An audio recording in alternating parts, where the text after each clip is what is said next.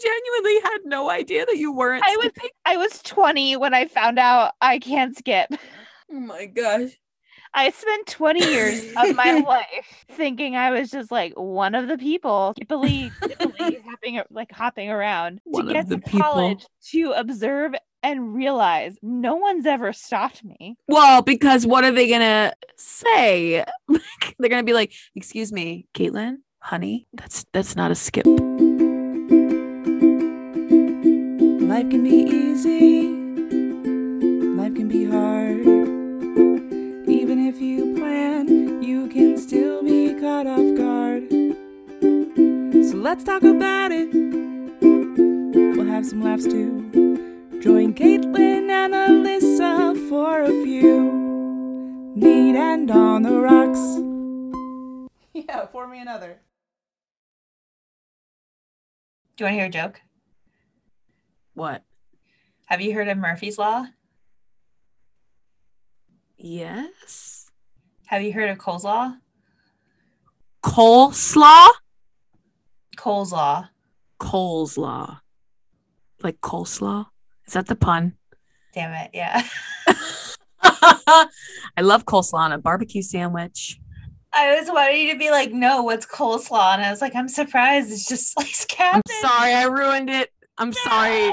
I see the way you said it. I thought you were saying coleslaw, like you, the You way mean- you drew it out was too obvious. I'm I'll sorry. do, I'll do better. I'm gonna. I have another. Okay, it's fine. It's fine.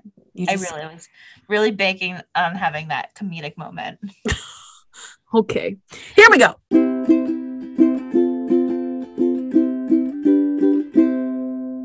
Welcome to Neat and on the Rocks pod, where sometimes life is neat and sometimes you are thrown onto the rocks. Here's to the good, the bad, and the entertaining. Hi, my name is Alyssa.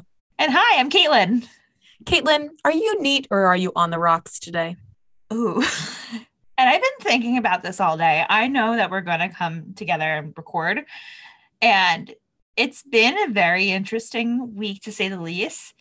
I think I'm coming up to neat. I think I've been for a Okay. day or the chunk of the couple days a little bit on the rocks just because it's it's just been a wild time in my work and also like the pandemic like i think like the vaccines are coming out so it's just kind of crazy and hectic and all those things but i'm kind of coming to terms with things and A comeuppance, if you will. correct and i am i mean i'm always i'm happy to see you and i uh am just trying to get find my footing again and I also i feel like in the world of pop culture things are blowing up like Meghan Markle. yes prince harry are just like blowing up my mind right now and i feel Mhm. as though if anyone's asking me how i'm doing you really you might as well be asking me my personal opinions on what happened that two hour interview it was a fantastic interview just because like first of all it's a two hour interview. It felt like 30 minutes. I was watching oprah and gail on uh, cbs this morning and she said the total time of interview was three hours and they had to edit it down to about an hour and 25 minutes. Alyssa are you neat? Or are you feeling on the rocks today? You know, I'm also going to describe myself as neat today. Oh. After I finished work today, I went out and sat on my deck in the sun for like 30 Mhm. minutes, and it just felt so good. Like it was 63 degrees in my area today, and the sun was shining. There's still snow that hasn't melted, but uh, we had we had uh, me myself and i is who i mean by we we had a great time in the sun it was just me by myself i i guess i'm not entirely well but maybe you're just like me. You're like you started a little on the rocks and you're come you're you're seeking your way. my comeuppance. Your comeuppance. I can't say that word i mean it's comeuppance. It is wednesday so technically now we are on the decline towards the weekend which love that. Love that except we're losing an hour. What? It's daylight savings. What? This weekend? This weekend are you kidding? No i'm not. So this is when we spring ahead. And we lose an hour. This is fresh hell. Um next week's gonna be terrible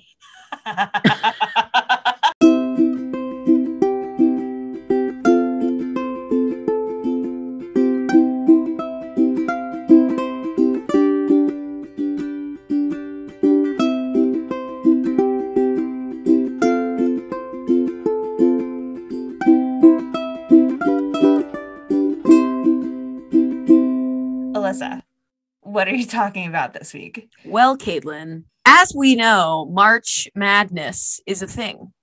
And though we did Disney songs March Madness, Okay. I also thought that this could be a time when we could talk about a, uh, a topic that I am 150% unqualified to discuss, and that is sports. Yes, and I am I too am talking about my favorite sport. I don't know what business we have talking about sports, but we're gonna do it anyway. And so, my first question for you, Caitlin, Yes. is what sports, if any, did you play as a child into your teen years? I mean, later too, I guess, if you want. Do you do any sports still? You tell me, what are the sports of your life? So as a child, I briefly played soccer, but I was getting kicked in the face by the soccer ball too much. Like it kept Were you the hitting goalie? No. I what? kept getting injured playing soccer. it was a short-lived soccer career. And then I played tennis. I went to like a tennis camp, which was just like a free like two-day thing. Then I got into playing lacrosse. Lacrosse? Yeah, I played lacrosse for That's like an aggressive sport. Yeah, I'm not even a aggressive person. I started in fifth, fourth or fifth grade. I think I did it till seventh grade or eighth grade. Wow. I was A lot of years. Yeah, but I played it so like loosely, but I really I actually really liked it. I really liked lacrosse. I only ever played lacrosse in gym class and I would stand in the middle of the field and when the somebody was running cradling the ball uh I would gently lean out and act like I was gesturing my stick in that direction so that I could pass gym class. The last sport that I played was field hockey. I Mm, cannot stress. I hated field hockey. I hated it so much. wow. Uh, my my parents wanted all of us to play a sport in high school. So in high school. hmm So I, my older sister played field hockey, and I was like, oh well, she can do it. I'll just do it too. I was the goalie because on the first day they were like, all right, you can either run the perimeter of this property, or if you want to be a goalie, you can stay behind, and we'll like get you sized up in padding. And I was like, I hate running. I was like, I'll do it. Right. Then karma, karma really came around because then I had to run in that padding Oh. Yeah, and then I played. I also played field hockey briefly. You play what? Quidditch college. Oh, okay. one year of Quidditch. Oh, good for you. I see. I never played because I was so afraid that I could get injured. Like as I got older and I realized that like violin was my thing, I was like, I can't break my wrists. Yeah. No, So- no. So there's a lot of things that to this day I'm like, I can't try that because I might break my wrist. I also did cheerleading, which is Oh. more up my alley. I'm very spirited. Did you do like competitive cheerleading with like tumbling? So I did kind of no. when I my first year I did it, it was like at my school, it was like at my little Catholic school, so it wasn't really doing anything. And then my seventh and eighth grade year, we did stunting. So I was like hoisting people up in the air. Oh, yes, girl. people Up. Work I them muscles. I like the technical parts of it and I like the cheering part. I just didn't really like the people I, I cheered led with. Okay. I liked being really happy. I liked I Mhm. liked all of it. And I still use my cheerleading skills when I lift heavy stuff. Oh, like bending your knees? The trick was like they told us one, two, and then like kind of go down and then up. So when you like went to go pick up stuff, if it's heavy, you just kind of dip down and then go back up. And it just it's easier to carry. Oh. So those are all the sports I've been in. As a young girl, I did Irish step dancing because Hey, I did that dancing. on brand. Then why do you say that? So I only did Irish step dancing for two weeks. I did it for a couple of years, um, but I was little. I was like like six. Like I did it from probably like five to seven, and then I was like, I want to play field hockey. oh. And so I started playing field hockey and I loved field hockey. The whole reason I started playing field hockey is because I believe one of my cousins, one of my older cousins played field hockey and I thought mm-hmm. she was really really cool. And so I was like a, just a little copycat cuz I like idolized her and so I was like, "Oh, like I want to I want to learn field hockey." And I loved field hockey, but the girls were literally the meanest people I've ever met in my life. They're so they bullied me off the team. I mean, literally, I loved the sport, Caitlin, and I was like, I can't play this sport anymore because these girls are so mean. Like, I can't be around them. And then I was on the swim team for a year, Mhm. and I loved swim team as well. And I loved all of these activities actually, but um, I loved swim team. Uh, but swim team is a huge commitment. They had Mhm. practice like every day after school. And my mom was like, if you want to do swim team again next year, you're going to have to quit something else like violin or theater or chorus. And I was like, "Mm, never. Right. It's a big no for me. And then I started playing soccer and basketball around the same time. And I played soccer for a long time. That was my longest sport was soccer.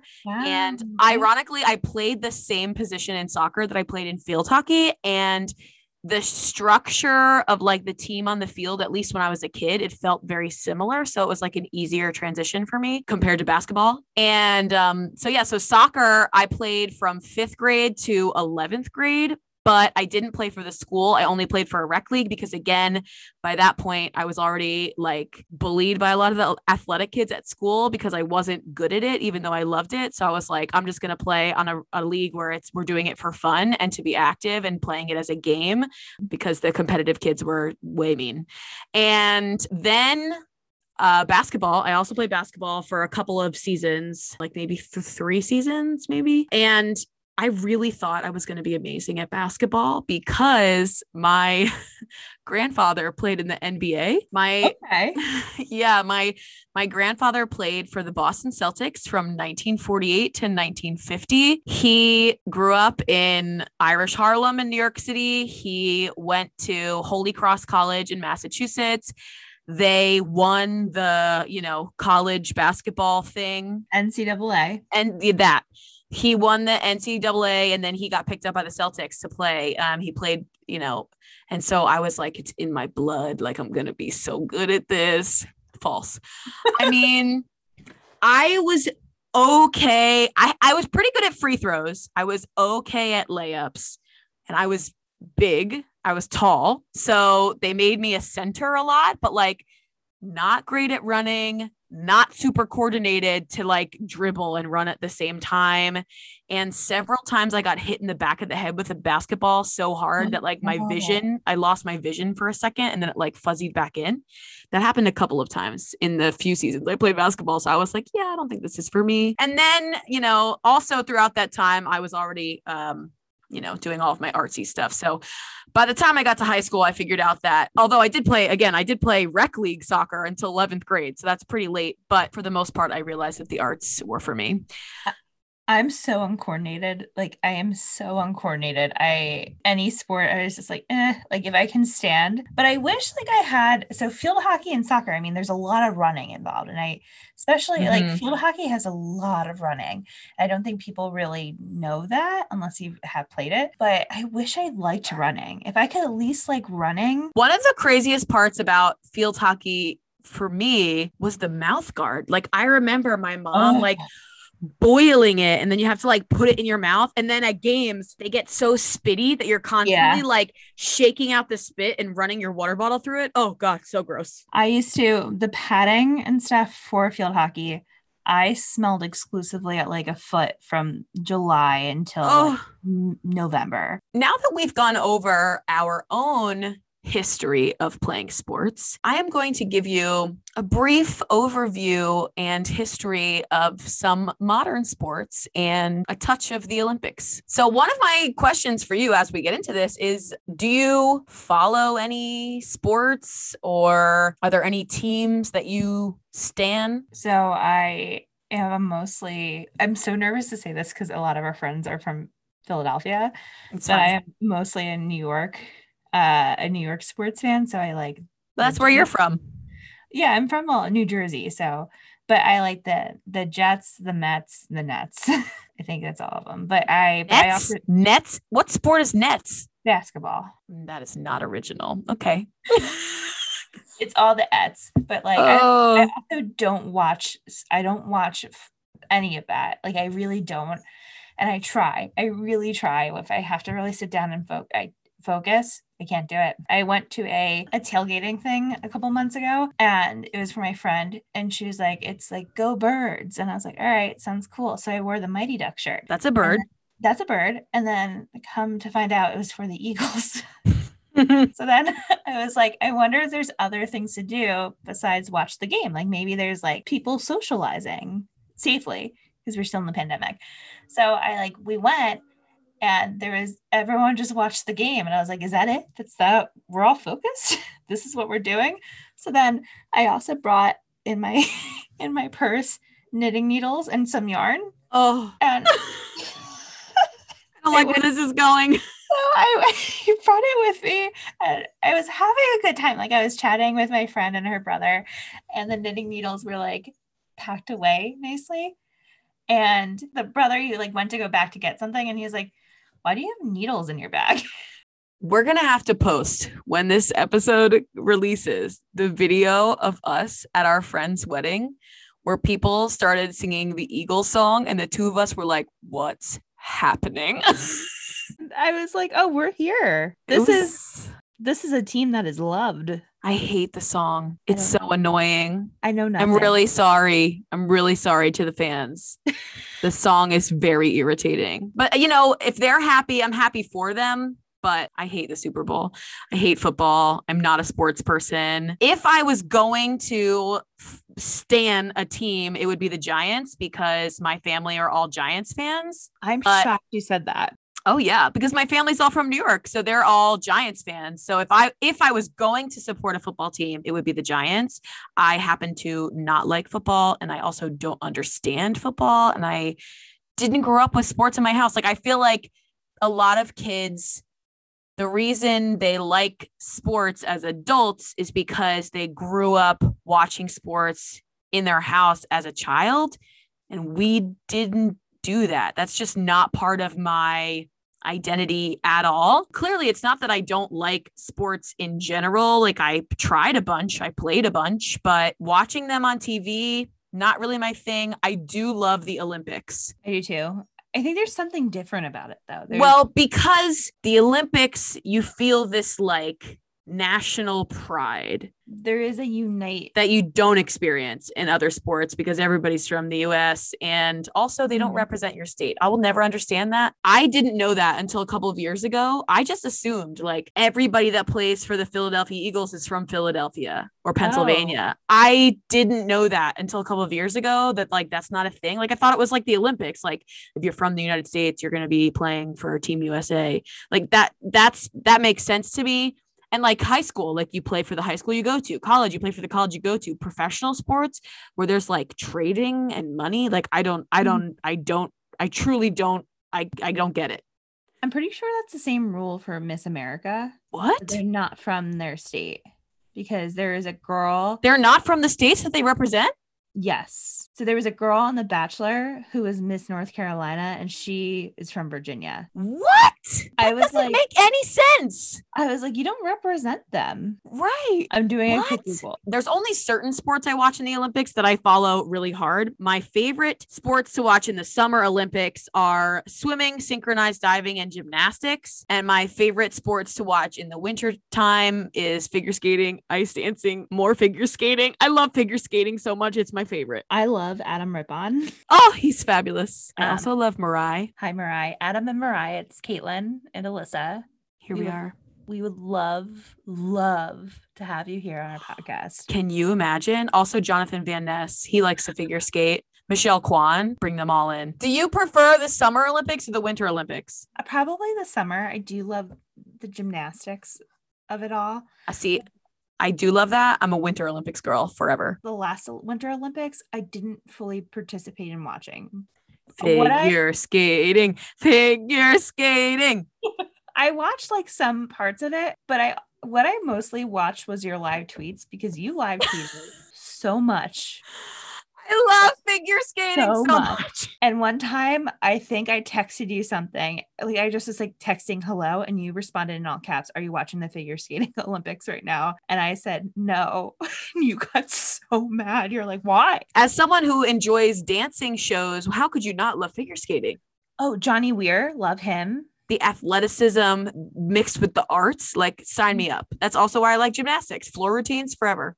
Honestly like with figure skating there's just like an extra level like that you have to look beautiful and you have to do all these tricks while having knives onto your onto your feet and balance on ice like you have to do so many layers of things like For sure. First, you gotta balance uh, balance on the ice. Then you're gonna have to. Then you have to move around. Then you have to spin. Then you have to look nice and smile. Same with like Olymp like gymnastics that they're doing all these flips and they have to do all their timing Mhm. at the same time looking nice. Like that is insane to me. That's Correct. insane in front of a global. glo- Like everyone around, not even just like one country, like or one state, like with the World Series, it's probably regionally watched. Like if your team is on it, then your team is watching or you're watching your team. Not everyone's tuning into the World Series, like the multiple games of it. Mhm. With the Olympics, everyone around the world is watching, which is Right. wild. Do you have a favorite sport? Like if I had said to you, what is your favorite sport? Do you have an answer for that? Do you want a serious answer or a sarcastic answer? A serious answer. Like if you were filling out a survey and it said, what is your favorite sport? So if I were to go to a sport game, That's not what I asked. I said, what is your favorite sport? I don't really have an answer. I can say if I were to go to a, a sport game of choice, Mm-hmm. I, I like soccer games.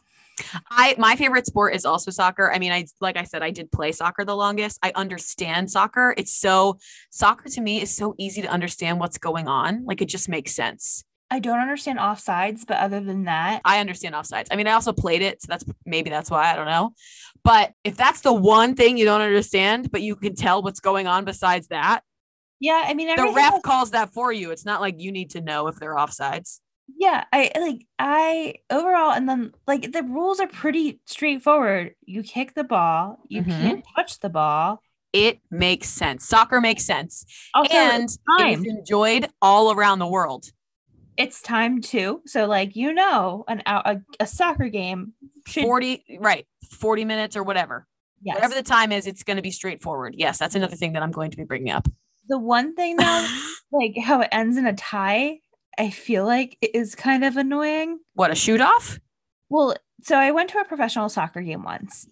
And it was like we watched the two halves and then we watched overtime. The game was still tied. They just ended the game. it's fine It just like like, I feel like there was so of the where I went, it was a lot of pent up like excitement, and you just like wanted to like let go of the excitement either in rage or in happiness. enrage Like, no, the bandits, they won. I don't know. oh my god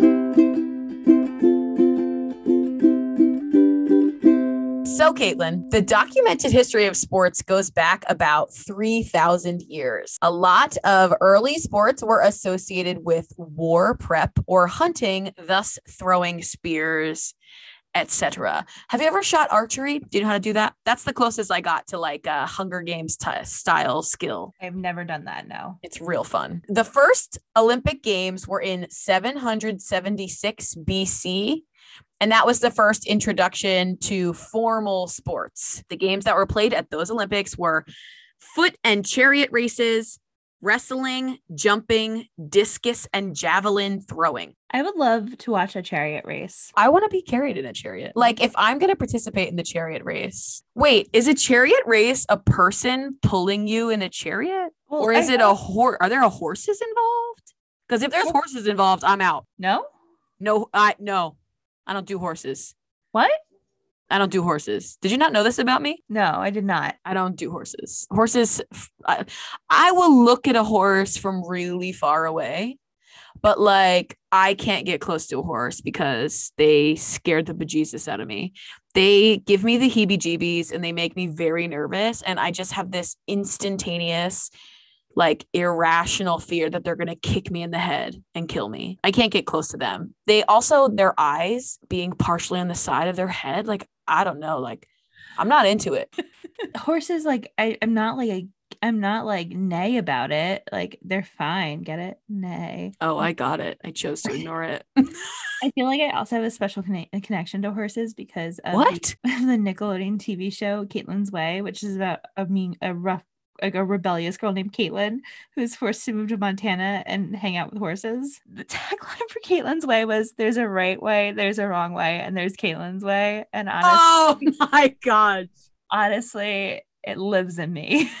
So now that we know that these early Olympics started in 776 BC, ancient Greeks, right? They're like known for starting the Olympics. And, you know, a lot of these sports do have ties to the ancient civilizations. So we're just going to go through some modern sports and kind of make some connections for you. okay. So the first sport that I am bringing up is the bat sports. And by bat sports, I mean cricket shows up in the late 16th century. I'm going to be honest with you. I don't really know what cricket is. Somebody told me they played cricket in high school. Was this you? Me. I played cricket in grammar school. I don't understand. Like to me, the way that you have described cricket to me sounds like croquet. It's nothing of the sort. Tell the listeners a brief overview of what is cricket besides British. Okay, so I'm surprised that I have some expertise behind a sport that I ex- explained. So, cricket, from when I remember when I played it when I was younger, there are two bases. So, there's home base and like first base. And you throw the ball, obviously, like baseball, and the cricket bat is flat. If you hit it, you, you have to run back and forth between the single base and home. So, you have to keep going back and forth to get the points. Until what? When do you stop? I don't remember. Okay. So I don't remember that part. Okay. Something else that's important. So if you're up to bat, or another thing about these bases, there's three poles on them. Poles Like, yeah, three poles. If you look sticking it up up. from the ground. So another thing is at like at my school, we they were like attached to a base.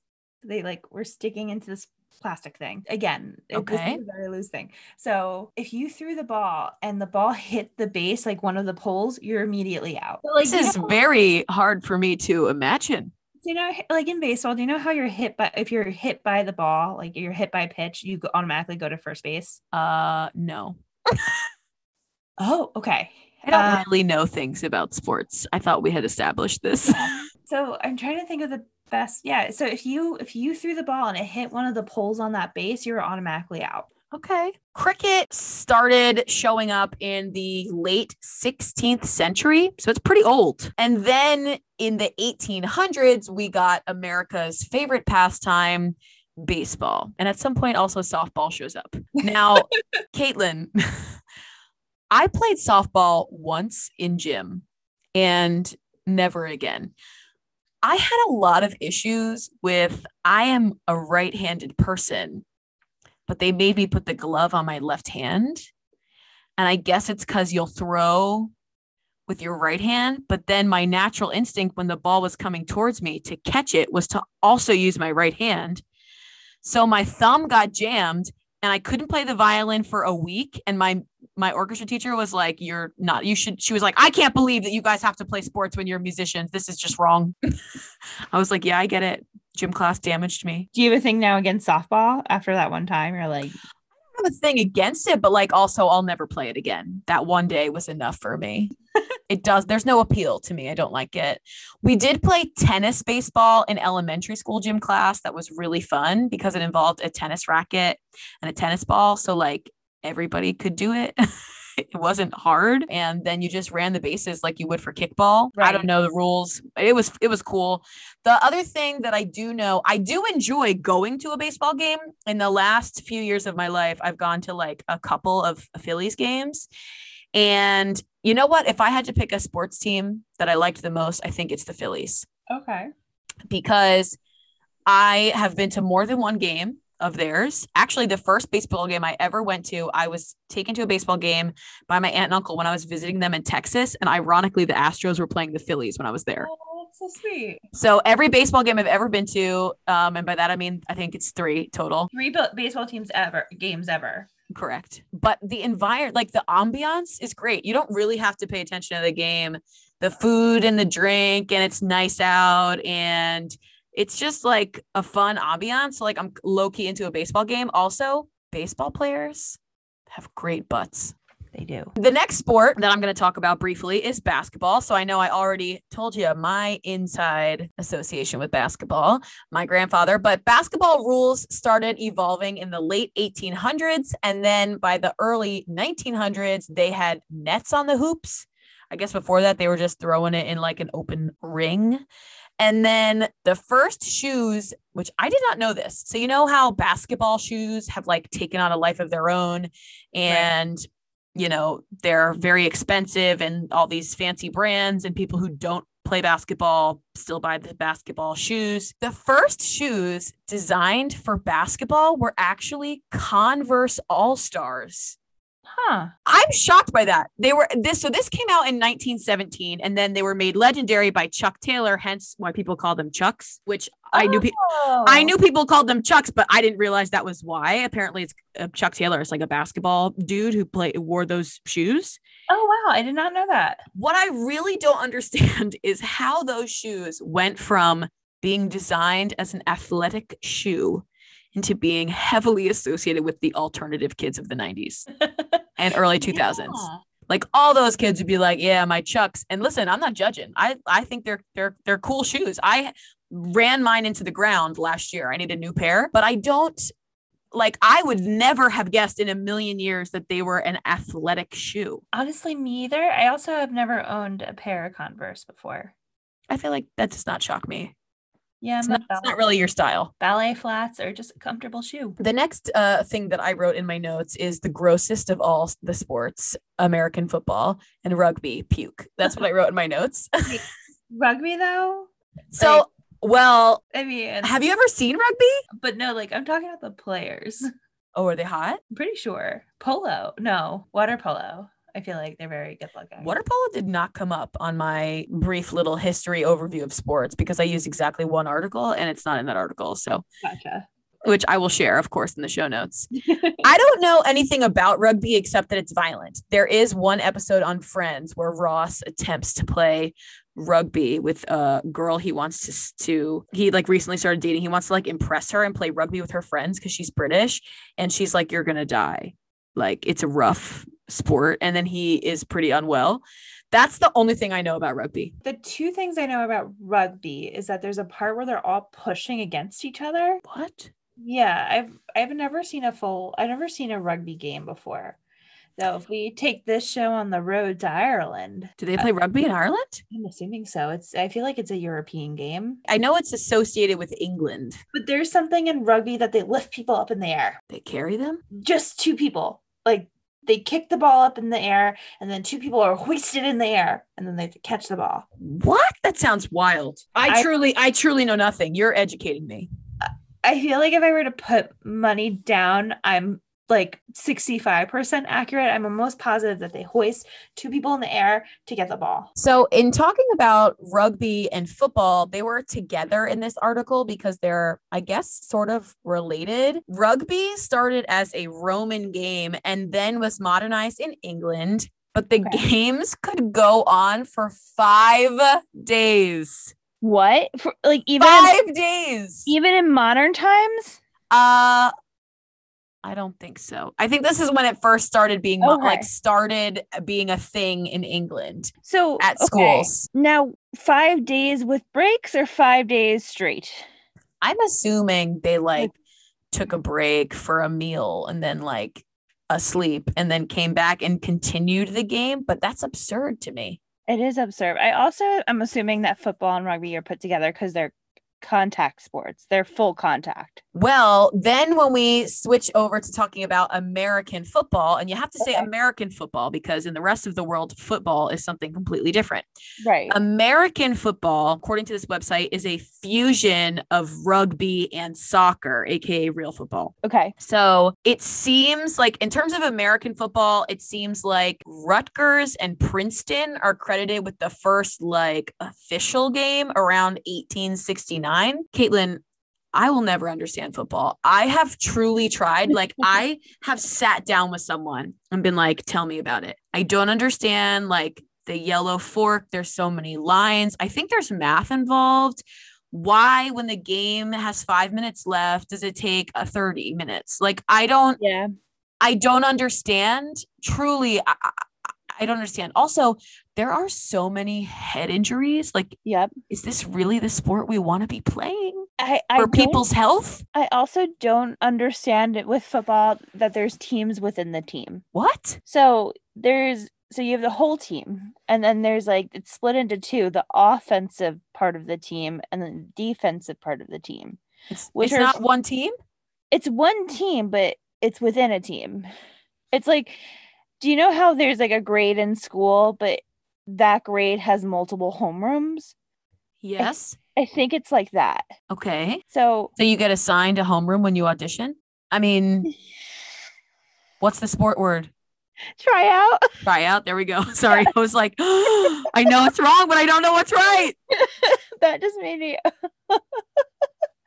uh so you try out and then i guess depending on your your built and how you run and stuff you're either on the defensive side or the off- offensive side and but don't they I play feel- together? i mean they have to play in no Be- What? i don't think so because like in soccer, for example, in in in football everywhere else. Sure, you might be playing offense or you might be playing defense, but like you're working together to get a goal and to keep the ball out of your own goal.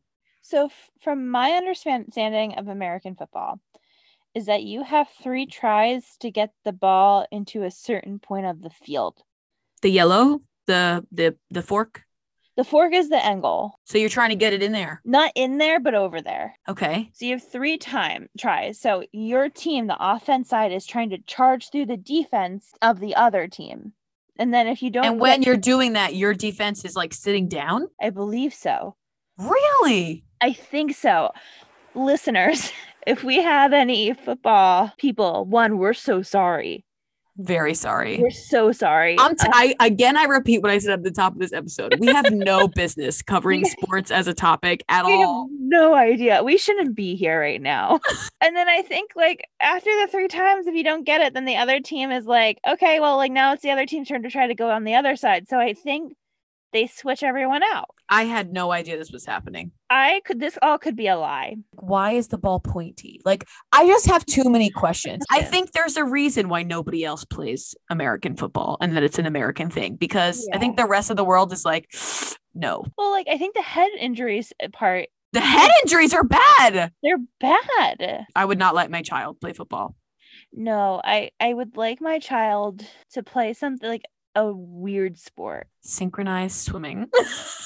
Honestly, yes. Or like, come on, my son Franklin, we got a fencing match for you. I don't know. I think it would be really hard for me, bec- like if I had a child who really loved it, because you don't want to deny them something they love, but also like it's so dangerous. And for what? So the next sport that I have, and I'm gonna be honest, I never considered this a sport. okay. And I don't say that to offend anyone. I just I considered it a game. What is the difference between a game and a sport, Caitlin? Because I'm not sure now.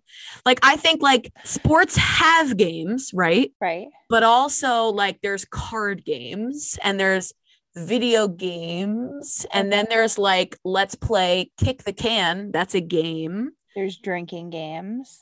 Right but like what makes a specific game into a sport like i'm not sure I'm not too sure either. So what is the what is the game that you're talking in right It's- now about? golf Okay. i don't think of athletic people when i think of golf i think of rich people I also feel as though golf shouldn't be taken as seriously as it should because the age range of people that can play golf professionally is a lot. Like I think there's still a lot of professional older golfers to my knowledge. yeah like and- well and this is where i'm like when i'm looking up the history of sports and now i have a i have a cousin who plays like college level golf okay. I know that there's skill involved in golf, right? I know Yeah. that there's practice involved in golf. Is that what makes it a sport? So the game as we know it was invented in Scotland. But again, I repeat, this is a rich people's sport. like it costs a lot of money to play golf. But mini golf isn't bad. But mini golf is not considered a sport. I also feel as But though again, so like that's again like is it a sport? Is it a game? I also feel as though I'd probably be more inclined to watch a live golf game if they're they have to go through a mini golf like course. Like if there's a professional golf game game and imagine they're like, okay, here's here's Tiger Woods. He is up at the Ferris wheel. Now With a periwinkle blue ball today that he chose. and it's like now now Johnson, who I assume would be the co-host, or you, Johnson and Alyssa, people have a lot of trouble with the windmill. What are what are your takes on it? And then Johnson would be like, "Well, Tiger Woods has had a lot of success, success at the windmill, but the loop-de-loop hole is really where he struggles." like that. that is what I would watch. I am so bad at mini golf, Caitlin. I'm terrible at it. I've I don't play. I don't it. have the patience to like aim. I just like to hit it. I, I truly don't know. The I act like it's a driving range. It's not. I truly don't know the last time I have mini golf, but what's really what's trending now is uh top golf, which is a shooting a golf shooting range. I I think it's just called a uh, a driving range, not a shooting range, a golf shooting range. But well, golf th- shooting range. it's okay. Do they consider bowling a sport? Because I feel like golf and bowling go hand in hand. Ooh, you know what? I agree on that statement. Bowling did not come up on this list, but I know people do tournaments for both. Yes, I mean you can earn in a col- collegiate level. There are schools that recognize bowling and will give out athletic scholarship for bowling. We played bowling in gym class in elementary school. It was fun. Mm. And we went and we used to do intra uh, intramurals.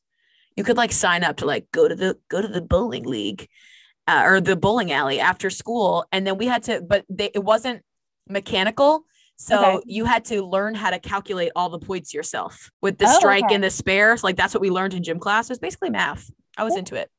Oh, I have a question for you. Yes.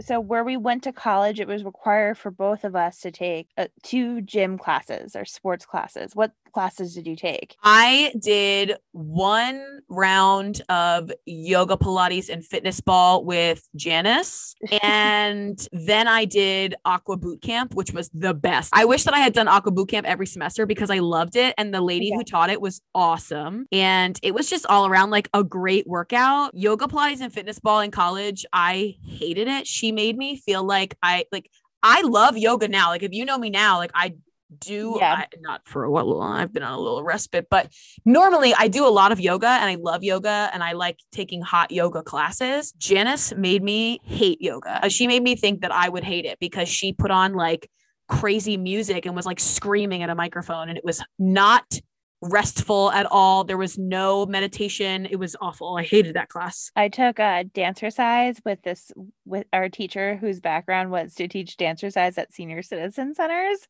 Oh, cute. It, was adorable. She was a delight. And I took tennis and Tennis. I took tennis with Janice. And that's also the same class I learned that I don't know how to skip. I forgot that about you. I don't It's know. weird. Yeah. And I I feel like knew I everyone can skip.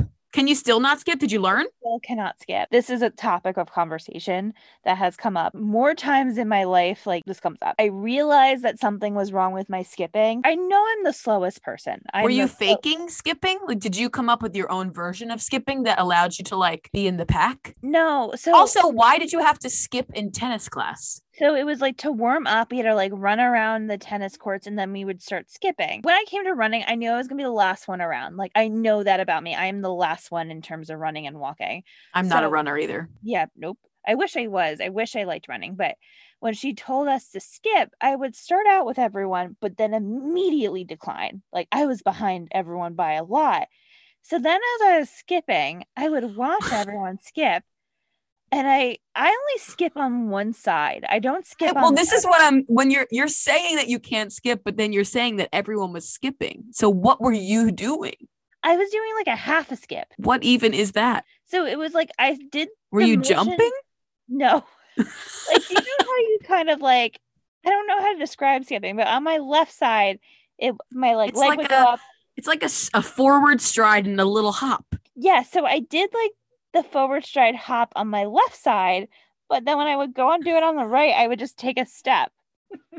it looked like I was galloping. Next, hockey. Okay. So they assume that ice hockey. So when I say hockey, I'm talking about ice hockey specifically. Okay. Gotcha. Ice hockey is like a descendant, they assume, of like a northern European field hockey, but okay.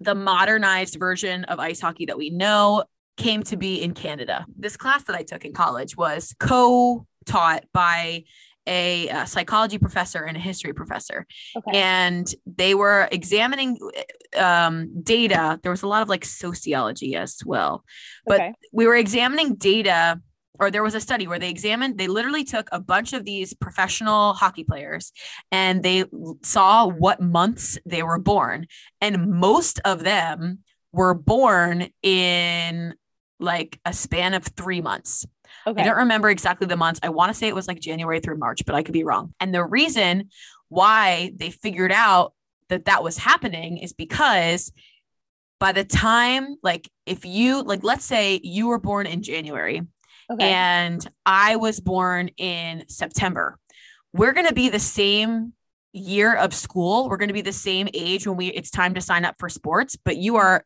enough months older than me that when we're little, you're going to be bigger than me, most likely. oh. So they realized that there was this trend where when they signed up for the sport, like by the time they were five years old, for example, they were more like five and a half compared to some of the other kids who were five. And so a lot of them tended to be a little bit bigger. And then because they were a little bit bigger, they got a little more attention at practices.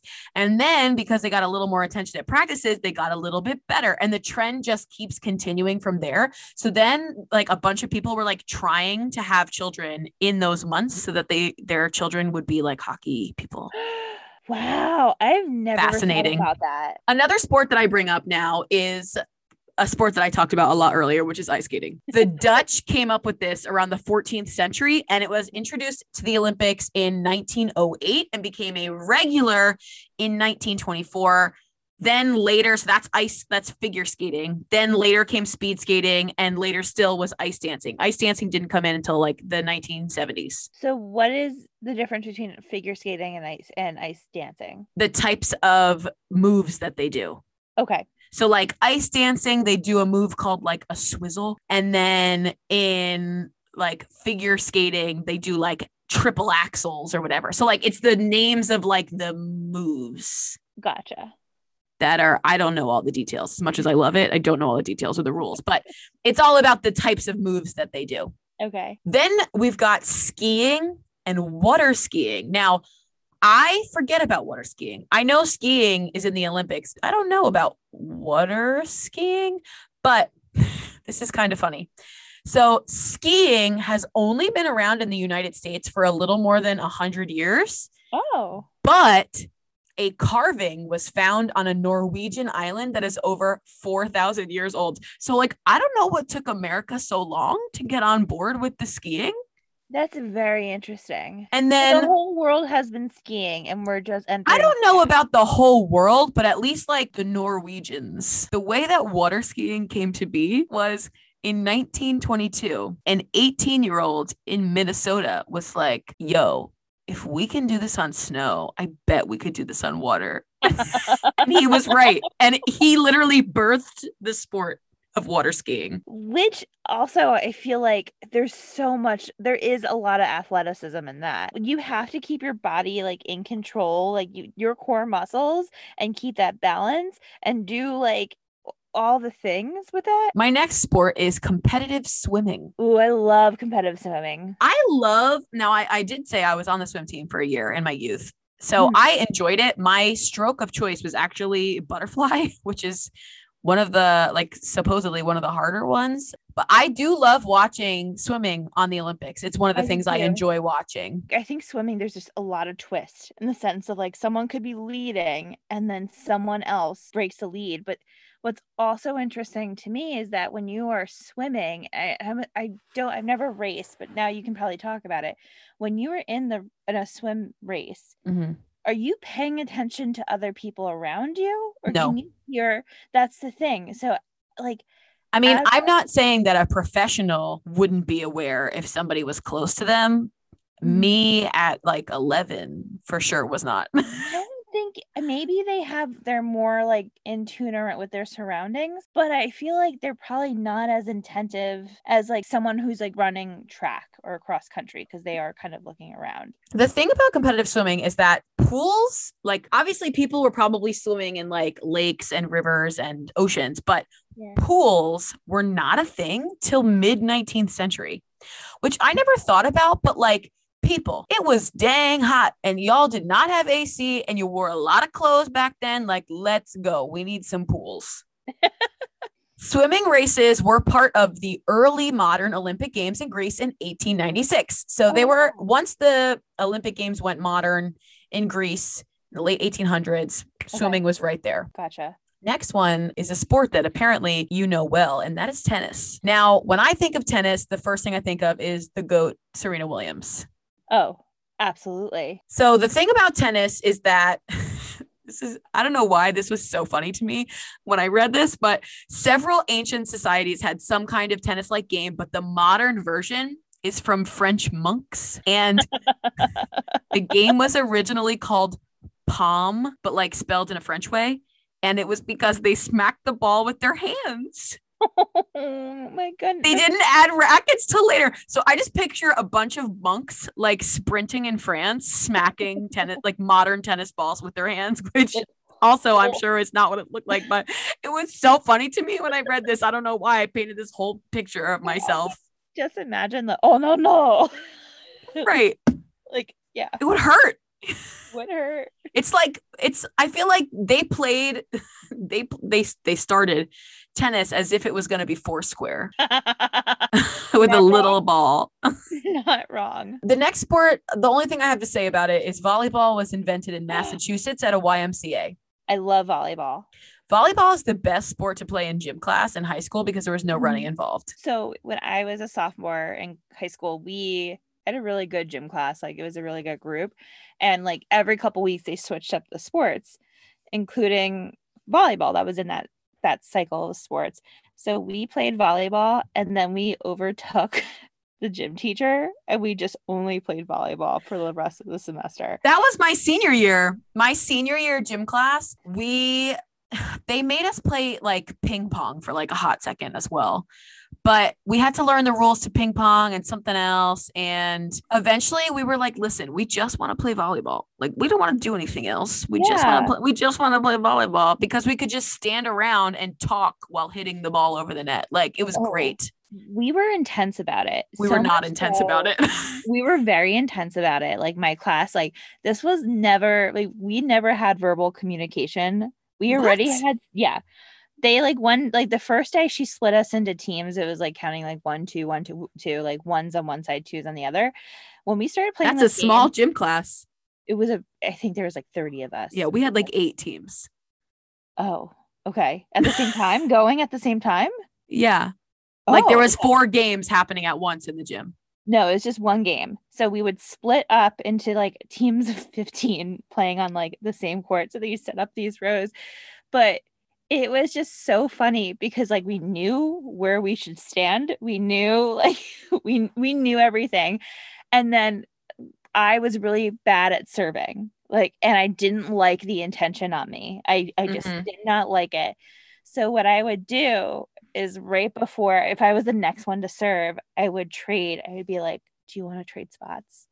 So then we would quick like me and this other person would quickly switch spots because they wanted to serve.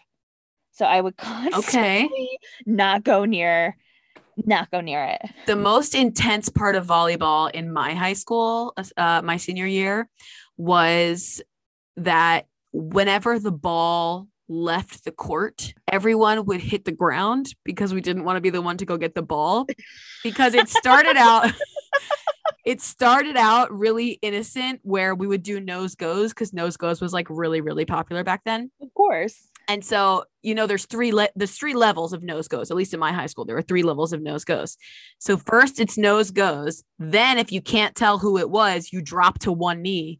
Then if you can't tell who it was, you touch your nose to the ground.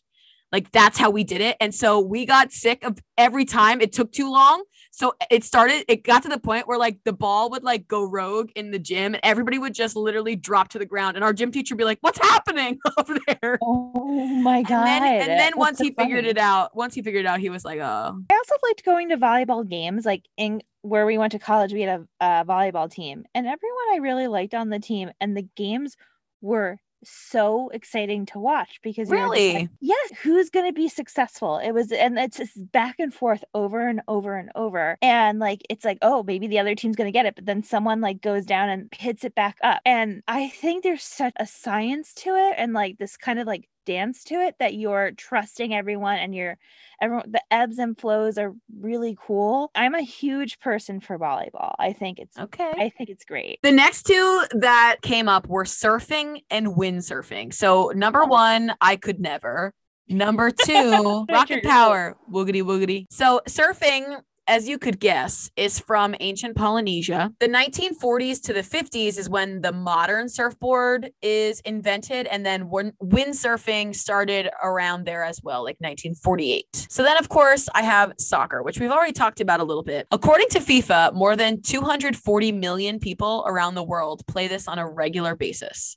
Wow It's a lot of people. It is started in a bunch of ancient societies in China, then Greece, Rome, Central America, all kind of get involved.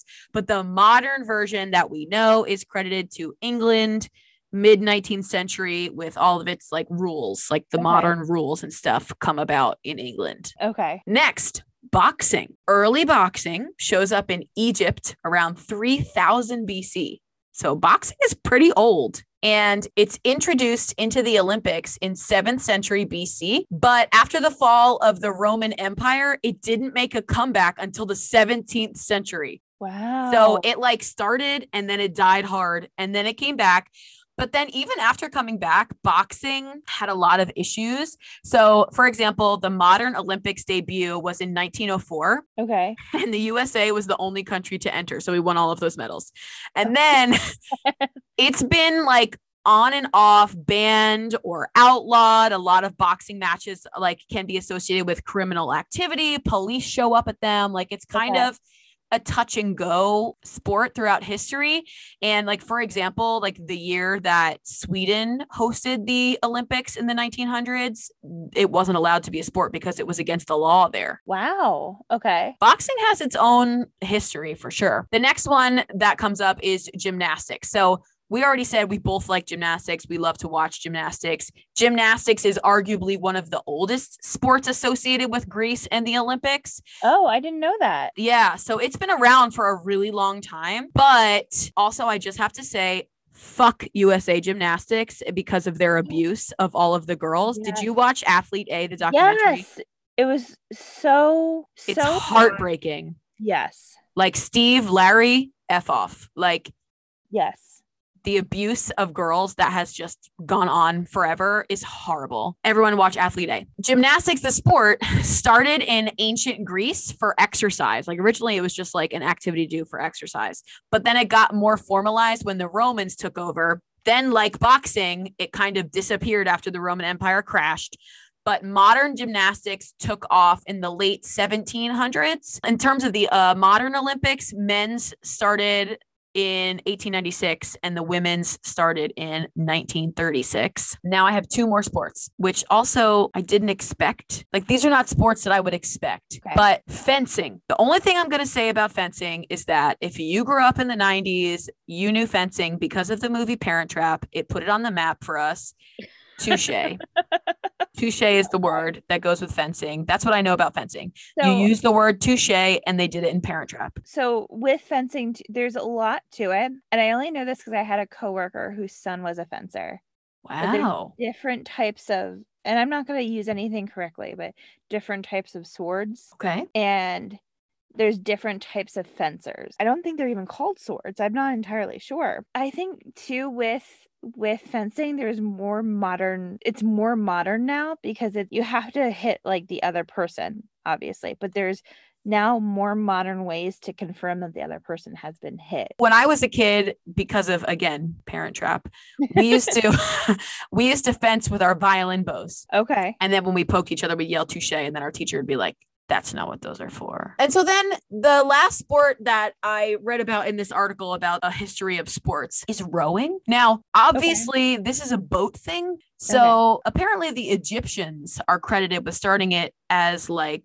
a sport and not just let's row the boat across the river. Okay. I'm this is I'm doing this so poorly.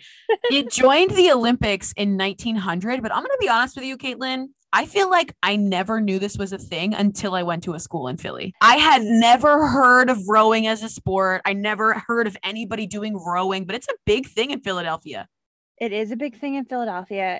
It wasn't a big thing where my in my high school, but in the schools around me, there were some schools that had rowing. And there's a lot of it rowing is really interesting because it also in in terms of colleges caused some interesting twists. So I was listening to one episode of an Acquired Taste podcast and they brought on a vet and the vet's boyfriend, but the guy was talking about how it's hard to recruit for colleges for for rowing because there's not a lot of programs out there for it. So you really need to find the rowers. So what they would do because you need to have power upper body strength strength you need to have that power to row they would Mhm. start recruiting like volleyball players to go and row so the, these d1 schools if they're looking to fill a team and there's not a lot of rowers they would be like hey do you want to come to this d1 school get athletic scholarship instead of volleyball you you row and that kind of caused the issues with the whole college scandal with lori loft with olivia jade Oh, that's right. I forgot she was a fake rower. She was a fake rower and there's she didn't have photo obviously she didn't have any photos of her rowing because she didn't do it but also if you're putting everything in the sense of like a lot of rowers don't come out automatically as rowers onto the team they start out as volleyball players saying like oh i didn't see any pictures of the student playing rowing it makes sense. I think rowing to me is fascinated in the sense of I connect rowing to this college admission scandal. I am going to end my segment with a deep, deep apology to anyone who knows things about sports because, again, I have no business talking about sports. So sorry. And I'm really sorry. I don't really know anything about sports.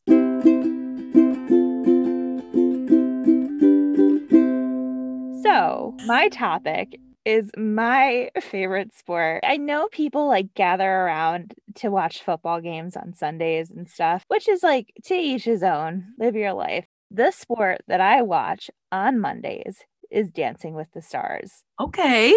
I love Dancing with the Stars. It's so interesting for multiple reasons. You have a minimum maybe 12 up to like I think the largest cast ever was 16 people who don't really have anything in common. Like very random people. Like Carole Baskin last year competed and she and she was competing with Nev from Catfish. Those two would never be in the same room. And then next to like I mean, an athlete. Carole Baskins, though, didn't she use fish oil to put on her husband to kill him? And he's a catfish. I don't know.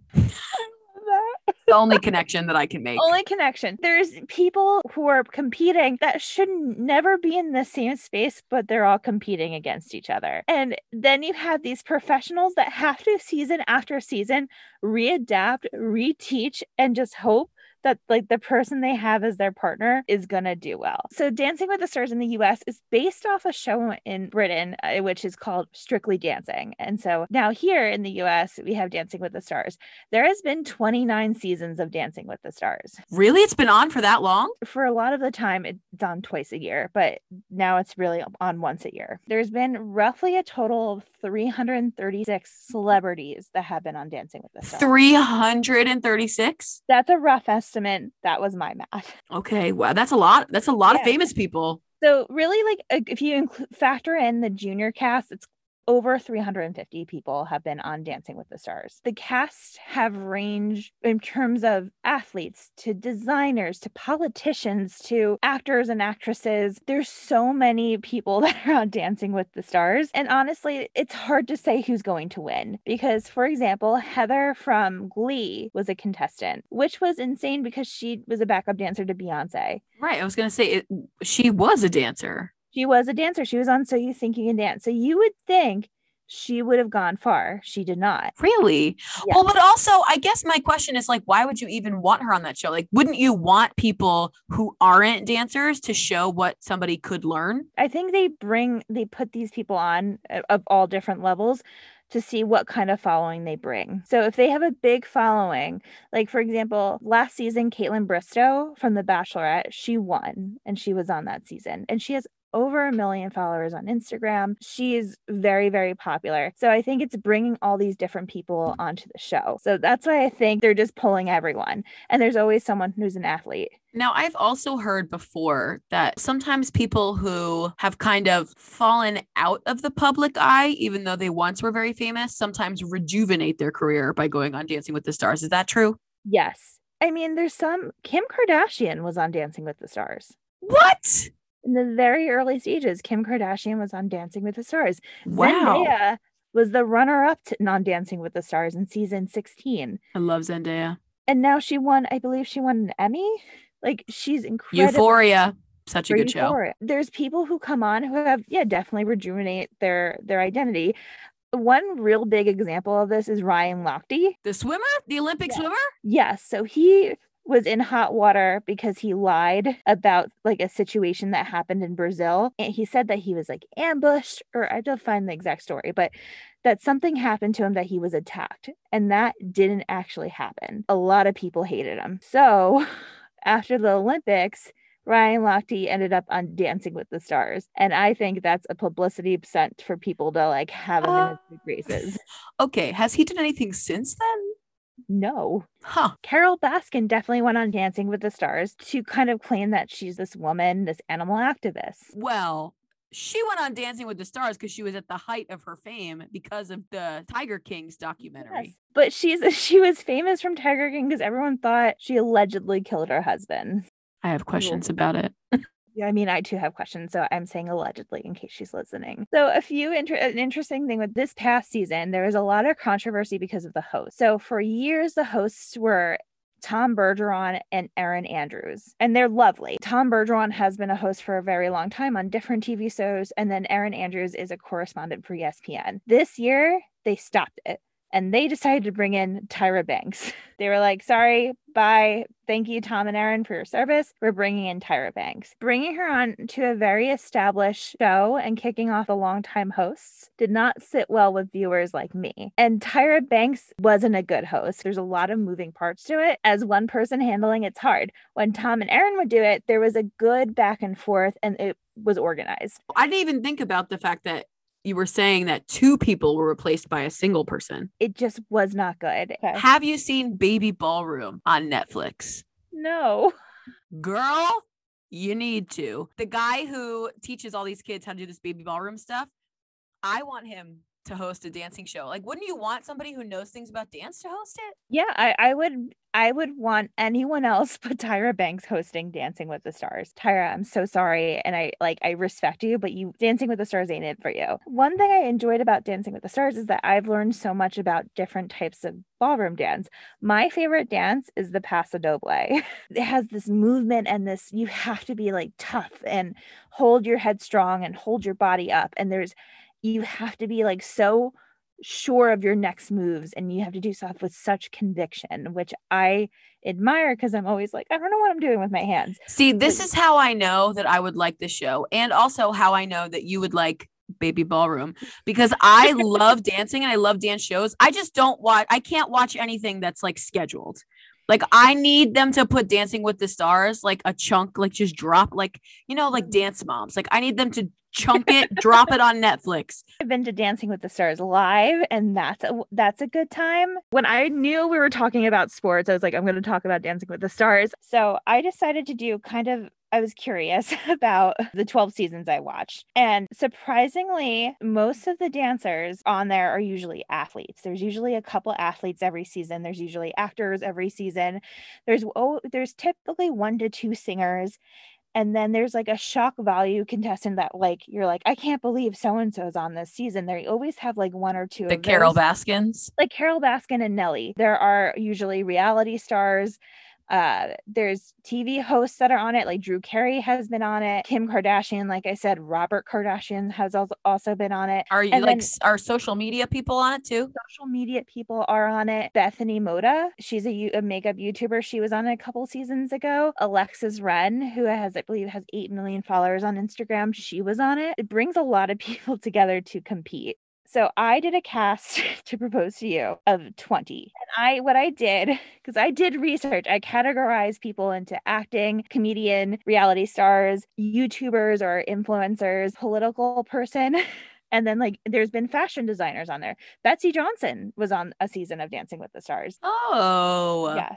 Do they ever do authors? They've had people who've also written books on there. Like they, they're athletes and wrote a book or a Oh, singer. who I, i'm not. I'm not saying people who wrote a book about themselves. I'm saying like people who like are an author for a living. I guess not. not to my knowledge. Stephenie Meyer, who wrote the Twilight series, like let's get her on there. Uh, I just said that to see your reaction. Um, I've been working on this list. I was so excited. And I don't know if you know this. I call, I called one of your closest friends to confirm that you would know these people.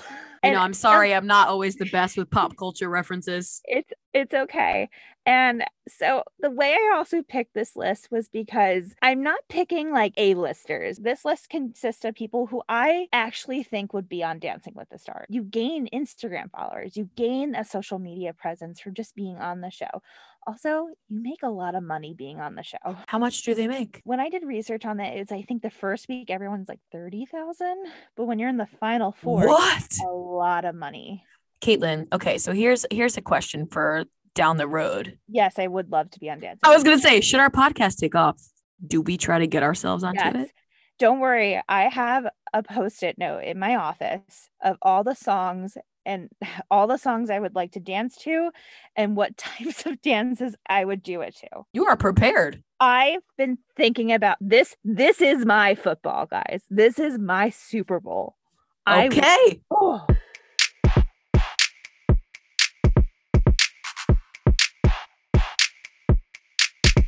First person. So again, I broke these off. So the first four I'm going to list are actors. First person, LeVar Burton, who is was an actor on Star Trek, but best known for the show Reading Rainbow. I know the name, but I, think am I, not sure who that is. Like I can't picture them, even though I know the name. I think he's so wholesome. I think he has that nostalgia factor. He has his own podcast where he reads stories to people. That's so cute. I just think he's so cute. Next one, Matthew Lewis, who played Neville in Harry Potter. Oh, for a second I was like, who? Yeah. Okay, Neville Longbottom. All right. And he's He got hot. He's yeah. Oh, he's hot. So next one, Jamie Lynn Spears. Okay, here's the thing. There is no way that she can be on this show right now without her answering some serious questions about the conservatorship. So it's nice because if she's on the show, she could sign a contract being like, I'm not talking about my sister, but like she can dance, or pun intended, dance around the subject of families. And it's also people are going to tune in to see if she's going to spill the beans. She's kind of a shock factor to this because it's like, will she or won't she? And like, oh, Also, I- Britney is such a good dancer. So you're like, is it like, can Jamie dance? I don't know. She would, Would be- she do a Britney tribute number? She could. Next one is Jennifer Robertson, who is Jocelyn on Schitt's Creek. Oh, heck yes. She would be so funny on the show. She's not super famous, but she can be easily recognized and she'll pull in the cast to support her. So there's something really cool about that. And she'll become a household name on herself. And I like to add to a couple seasons ago, Kate Flannery, who was on The Office, who was Meredith on The Office. In my eyes, expanded in my in my eyes because she was so funny and she was so good and i was just like i had a newfound love for the out for the office and her character because she was on the show I love that. Next is a comedian, Bert Kreischer. I can I can't say his last name, so Bert Kreischer. He had he's a famous comedian, best known for a bit he does called The Machine. He's kind of more of like a guy's guy. He has his own podcast with his best friend Tom Segura, and he's on a Netflix show. I Never think- heard of him. I think he's very funny. I think he will be one of the up and coming comedians. If not, he's really up there. I think he would pull in guys to watch the show, and I think he'd be an interesting person. Next one. These are two singers. T Pain. Do I have to say anything else? If T Pain was on the season of Dancing with the Stars, I would lose my mind because then I'm like, who am I voting for? Who do I want to win? Because I just told you, Are you a passionate T Pain fan? I just have, I guess, I, I think T Pain's great. I think, I just think he's great. He was on The Masked Singer, and I think everyone thinks T Pain is just like good because he can sing, do auto tune, but he's very talented, and I think he needs more credit. Okay. like already I'm like, ooh, I don't know who I want to vote for. like I'm like, who do I want to win of these people? Well, it depends how they dance, right? Yeah, but then it also is like I really like these people anyway. Like I'm gonna vote for people that I like. But that's a popularity contest, not a dance contest. Well, that's the whole thing. Half the show is based on obviously the dances, but the other half is really based on the how popular they are and people, and it shifts because people who might not come out as popular end up gaining like traction with fans and they gain more votes. Like Okay. All right. I see what you're saying. So next is singer JoJo, not JoJo Siwa, but JoJo. JoJo, original. Get out right now. It's the end of you and me. I love her. Yes, yes. I'm voting for her. So far, of everyone you you mentioned, I want JoJo. Not Jamie Lynn Spears or No, it's JoJo. not not Jennifer Robinson, Jocelyn. No, I'm sorry. It's still JoJo. Of everyone you've mentioned oh. so far, I'm in for JoJo. The next person is a YouTuber, Eugene from the Try Guys. Yo, Eugene would be so good. And he's so creative. I, I mean, he he was a dancer, is a dancer. He can dance. he can dance. He has that art in him, that artistic movement. I think he would be so good. And I think he has such a good story. Now, let me ask you this: Does he have to be with a female partner? Like, is this a heteronormative show? Yes. so I haven't They never do same gender pairings. not in the in the years I've watched it. And I think if they ever did people that are identify as women or two people that identify as men, I feel like there would have been bigger news about it. But to my knowledge, it's always been guys and girls. It probably stems from like the sport of ballroom dancing, probably has like lifts or whatever that, like, Mhm. typically, although when you watch Baby Ballroom, a lot of times there are, this show keeps coming up, there are like girls that dance together as partners because there's not enough boys that do it. Okay. So the next four are athletes because statistically they do have a couple athletes on every season. So the first one is Michael Oher, who have you seen the movie The Blind Side? I have. So that was based off of him. He was on the Baltimore Ravens. I'm not too sure if he's currently on that team still. Oh, this is so. This is like the real guy, not the actor who played him in the Yeah, movie. so the I think the real guy. I think he would be an interesting person. Next is Emmanuel Acho, who is a football player and author, but right now he's trending because he is taking over the hosting duties on The Bachelor. Okay, I have no idea who he is, but okay. He also wrote a book called Uncomfortable Conversations with a Black Man. Oh, I know him for that. He was also a football player. He's trending more so now because he is taking over hosting duties for The Bachelor. And I am so excited about it because he just seems like a very interesting person. And I'm curious to see where he would take it. And I hope he is a long term host of The Bachelor. The next person is professional soccer player Mia Hamm. Mia Hamm, a household name in the 90s. Yes, I think she would be fantastic. I had a picture of her from a magazine. Like, that's the only athlete I've ever had a picture of from a magazine, She is a household name. She made, like, I think she put soccer into conversations at home. especially for for women. Yes, I would love to see her go on Dancing with the Stars. Last athlete I have is Michelle Kwan. Yes, yes, yes, yes. Okay, so now here's the thing. Now, after you've added these last five people or so, I no longer know who I'm going to vote for. Like in the beginning, I was like JoJo. Yeah, for sure, JoJo. Now it's like between JoJo, Eugene, Michelle Kwan, and Mia Hamm. It's a toss up for me. yeah. And it's like, who do you want to win? And if you're watching the show, you could be like, oh, you know what? LeVar Burton deserves better. Or like Matthew Lewis is really great at what he does. I already forgot who he is, but yes. He's Neville from uh, Harry Potter. Right, the hot Neville. Got it. Okay. so next, usually two reality shows. So I, I kind of more of a take on it. So I did Joe Gatto from Impractical Jokers. Okay. Have you not seen this show? Here's the thing. I've seen a couple of episodes. I don't love it. It's okay. I love it. And I think he's so great. And he always talks about kindness and stuff. He's a huge thing about like anti bullying and stuff. Maybe I'm thinking of someone else. For Joe Gatto Impractical Jokers, it's four best friends compete to embarrass each other. Okay, no, I've definitely seen that, but I don't know which one of the best friends he is. I haven't seen it enough to know. I'm very surprised that you had not more of a like, oh my God. Because I would, I would, if Joe Gatto came on, I'd be like, absolutely I'm in. So next, I pulled someone from the Food Network as per uh, suggestions by Jess, the friend that I talked to last night, to make sure you would know these people. She and I actively text throughout the whole two hours of Dancing with the Stars. So It's on for two hours? Yes. That's long. Okay. Well, baseball lasts for like most of a day. I don't watch that either. I'm just saying two hours every week is a long time. I'm not Yes. saying I wouldn't watch it. I mean, I don't watch anything that's on cable. Like I said, I can't be tied to my television on a certain day, but I didn't realize it was on for two hours. I thought it was like an hour. And I'm in. I'm in. Okay. I'm in. I I love it's my show. I love it. So next person is Food Network star Carla Hall. yeah, I've never watched Food Network a day in my life. There isn't a lot of chefs on the show. Paula Deen was on.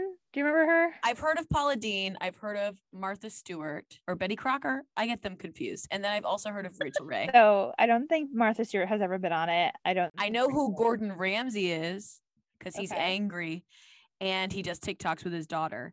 And I know who Bobby Flay is because he used to be on the radio when I used to listen to the radio. The next two are shock value slash kind of in the political field. So Dr. Fauci, Really? I think he would be great on Dancing with the Stars. He adds the shock value. He doesn't have time right now. This would have to be years in the future when COVID is behind him because he's a busy man. He is a busy man, but I think he'd be great Dancing with the Stars. Okay. Next, the fly from the vice presidential debate. So we're at kind of the last few. This one I thought specifically for you because I thought this person would be great. They are a singer. They are also in Broadway. I'm so Um, excited. And I also think I don't think there's a lot of Broadway representation from my my understanding. Anthony Ramos from Hamilton. Hell yes. Uh, Hell yes. Yo, I cancel everyone else. I'm voting for Anthony Ramos. I, I'm not saying I don't love a lot of people, but cancel everyone else. Anthony Ramos forever. Have you I ever think- seen, yo, have you seen his music video, Mind Over Matter? no. Caitlin? it's really hot. Like, I need you to watch it. Like, first of all, he can sing. Second of all, he is a Broadway person. Like, he's just overall talented, so talented. He can dance because he's a Broadway person. But, like, also, him and Jasmine are so cute together. Mhm. And she's in that music video. It's real hot. You gotta I watch it. think he has right now some trending fame because he's been in there. He's been in Hamilton. He's and he's probably- gonna be in. The, he's the lead in the In the Heights movie that's coming out this summer. I think he would be a fantastic fit for the show because Anthony Ramos, I vote for you. Uh, okay, so Dancing with the Stars, Tyra Banks, if you're listening, Tyra. Tyra. Okay, next person. I just Vanna White from Wheel of Fortune. How old is she? I don't know, but like Vanna White has had the best career in my opinion. She is a sip. Everyone, when you when I say Vanna White, you know where she's from. Like you know what show she's from. True, even though I don't watch the show. You don't know anything about her. I don't know anything about her aside that she's from Myrtle Beach because I Is she we- old now? I want. I need to know how old she is. How old is Vanna uh, White? 64. Okay. Does she want to do this show? Well, we didn't ask if anybody wants to do it. We're just casting We didn't ask anyone. We're just casting. I think she would be fascinating on the show because she's had such a long career. Everyone knows who she was. All she does is spun a wheel and has some banter with the host. Well done. She is a chef's kiss. Spinning the from spinning the wheel to spinning on the floor. Vanna White Vanna for White. Dancing with the Stars. I would love to see her. I would because I want to know if I would like her, and I think I would. Like I think as a human, I think she'd be interesting on the cast. Next person from America's Next Top Model, Jay Alexander, Yes. because he's also he like can walk the walk, but can he dance the dance? We're gonna find out. Final two. This she's from TikTok, Sheena Melwani. I know who she is. So she sings. She has, I think, 1.6 million followers on TikTok. You need someone who it would be kind of appealing to the Gen Zers. And I think she has the balance of being known on TikTok, but being able to kind of hold her own. I think the show and the audience would really, really be attracted to her and really. I've love her. actually never heard her sing. I feel like all the TikToks I've seen are her like doing pranks with her husband and the two of them like laughing hysterically. I thought that that the husband was her dad, but I could be. I've been trying to figure it out. I'm pretty sure sure. it's her husband. I could be wrong. Chelsea said the same thing. So if it's two people who don't know each other who are saying the same thing, I might just be wrong. So the last person who I think should be on Dancing with the Stars is someone who is near and dear to my heart. And we have spoken about him on this podcast. Is this Clayton? Clayton Slater, come on oh down. Oh my goodness. Of course. Of course you said Clayton. Clayton Slater of Lizzie McGuire, come on down. We would love to have you on Dancing with the Stars. So, Tyra Banks and Dancing with the Stars, if you're listening, please make me a co host and please consider this cast LeVar Burton, Matthew Lewis, Jamie Lynn Spears, Jennifer Robinson, Bert Kreischer, T Pain, JoJo, Eugene, Michael Oher, Emmanuel Acho, Mia Hamm, Michelle Kwan, Joe Gatto, Carla Hall, Dr. Fauci, The Fly from the Vice Presidential Debate, Anthony Ramos, Vanna White, Jay Alexander, Sheena Melwani, Clayton Snyder. Now, do the hosts get a say in who's on the show? I don't know. Tyra might because she's also a producer. So this I think is a good mix because it does have people that are still modern. There are the shock factors in there. It's an, a well-rounded cast. I see it. When I was coming up with this list, I had over I think 30 or 40 names. Ready to cast more than one season. I would love to join the team to cast the seasons. Put me in, coach. Put me in, Tyra. Like, I would love to be on Dancing with the Stars. You should watch it. I know that I would like the show. Like I again, I love watching dance and I watched a lot of other dancing shows like Baby Ballroom, which you have to watch. but but I know I would like it. I just I'm not good at watching things that happen on a certain night of the week on cable. I wish they would Okay. put it on Netflix. Like just drop me a whole season then I can binge. It's probably on Hulu or somewhere. Yeah, well, you could probably watch it the next day. I feel like I need to binge it. I'm a binge watcher. I don't know if I could binge it. I think it'd be interesting to binge it, but it is. I mean, it's just a good show. I, I very much enjoy it. And I think what something- I'm gonna have to do for you at some point in our podcast and or friendship, I'm gonna have to binge watch a season of The Bachelor and a season of Dancing with the Stars just for you and like do a diary about it. Yes. I mean, but also I would have to pick a good season of both of those for you. What did you think about my list? I must know. I thoroughly enjoyed it.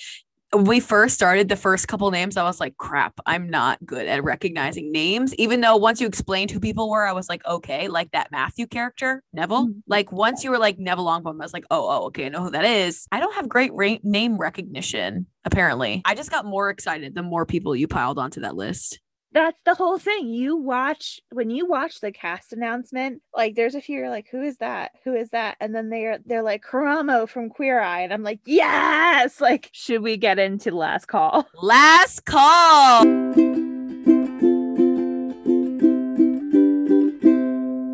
Caitlin, did you have a moment of joy or a personal victory or a moment when you were feeling grateful this week? Tell us about it. I, I've had a few, and I mm-hmm. think I'm grateful for kind of ironic because we're doing a podcast, but there's been times where this couple last couple days where I got to just be quiet and just silently do stuff like read a book and knit and just clear my head. Mm-hmm. And I also was really aware of my feelings. So I- think when you when there's conversations like how are you doing and you're just you, people usually just respond like I'm good how are you Right. and I It's a reflex. it's a reflex. It's also kind of a cover up. And the last couple days have had ups where I was neat and days where I was really on the rocks. And I was open about it and I was honest. When someone asked, someone was like, How are you? And I was like, Well, I'm not too well. But I also knew that like that feeling I'm not feeling so great will pass. And there's That's important. Yes. And there's something um, really nice to hide behind that or to remember that that there are times where things don't seem well, but they're going to. And I mean, I stem from being quiet and doing work quietly and doing things I like quietly, but it was just like trying to get myself together to kind of go through and get to that other side of things are going to be fine. I compare this a lot when I do have these conversations of feelings, and this is like a loose comparison, but I imagine emotions kind of like you as an airplane and you're in the clouds. And sometimes in those clouds going, taking off and you're in the clouds and it's really bumpy. But if you're able to get through the clouds, you're in the sky and it's sunny. And so on days where I or weeks where I'm really having a tough time, I have to remind myself I'm just in the clouds. That's beautiful. You're going to be neat. It's going to be fine. You just just be honest and and feel it and find ways to kind of find your center. So I've been doing that the last couple days and Well, and it's also like sometimes sometimes you can't thrive and you have to just survive and I don't think you need to feel guilty about it. Mhm. I absolutely agree. It's okay sometimes not to be okay. which is a quote from one of my favorite songs, Jessie J, Who You Are. I was a retreat leader in college, and that was my song because that line spoke to my soul and it really saved me and helped me when I needed it. Anybody looking for a song rec this week? Who You Are by Jessie J. Specifically, listen to the live version. Have you had a personal victory or something that you're grateful for? What's on your I mind, my friend? I guess a personal victory that I had yesterday was a colleague that I do not work closely with or regularly. It's not someone I'm close to or, or, or friends with, or it's not something, uh, it's not someone I interact with on a regular basis. Sure. But they gave me a shout out at a meeting for something that I worked really hard on that members of my own team did not acknowledge but this person on a different team uh, um you know gave me a shout out at a meeting in front of everyone and and that was really that was really great That's amazing. and it felt really good. good like it doesn't take it just you know it just goes to remind us that feeling appreciated is such a powerful feeling and it's such an incredible way to show someone love is to make them feel appreciated and that's in all settings not just you know like a relationship a romantic relationship mm-hmm. but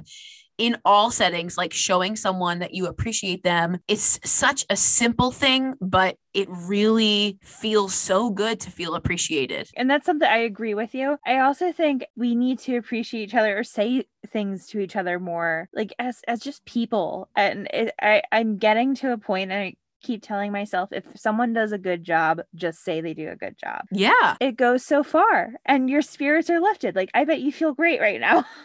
I did I so this happened of course I was I was frazzled and like I I was like schlepping a bunch of things around and like joined this meeting from my phone because it was like craziness and they were like oh like somebody just gave you a shout out and I was like what and then they repeated it and I was like oh my gosh thank you so much and so like I truly didn't take it in right away Mhm. because I was frazzled in the moment. But again, another thing, like a personal journey that I have been on in the past year and a half, I guess now, is trying to identify and recognize joy when it's happening because so much of life is busy and it is so easy for the bad things to stay with us. So Mhm. to be able to even reflect and be like, "Oh, that did feel really good when he said that about me out um at my job." And, you know, to even like I'm going to be honest, when we first started doing last call, I was like, "Crap, what am I going to talk about?" Like I had a moment where I like I almost forgot that that happened.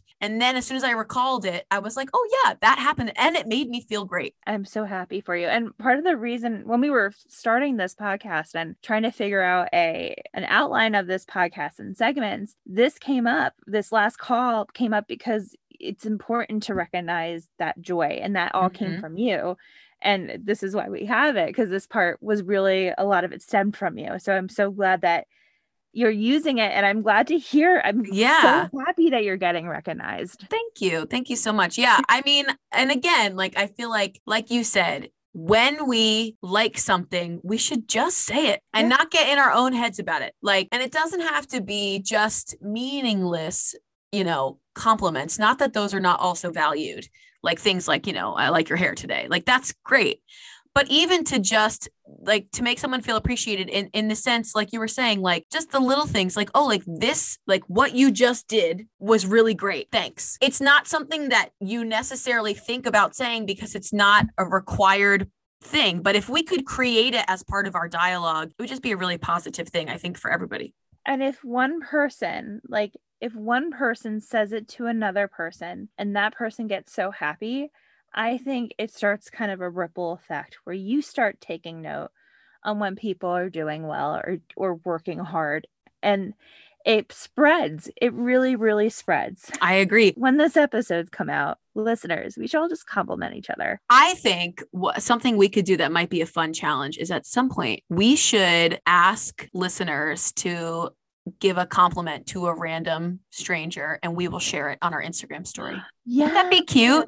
Yes, if yes, absolutely. I love that. I think this is a good note to end on. A great note to end on. Positive. A positive note to end on. There it is. There it is. Speaking of positive and Instagram story, you can follow us on Instagram at Neat and on the Rocks podcast. You can also send us an email at neat and on the rocks podcast at gmail.com. And we are on Twitter. If you follow us on Twitter and send us a comment, I will respond with a compliment at NAOTR pod. Also, if you can, please leave us a review. Five stars would be the best. It really helps us. We would greatly appreciate it. And if you have written a review, thank you so much. I've read the reviews and it really warms my heart. And people who have been commenting and DMing us, thank you so much. I am touched every time and I I grin ear to ear. I text Alyssa immediately. We're like, we're doing it. We feel very loved. Thank you. Thank you so much. And till next time, cheers, and we'll see you later. Slacha.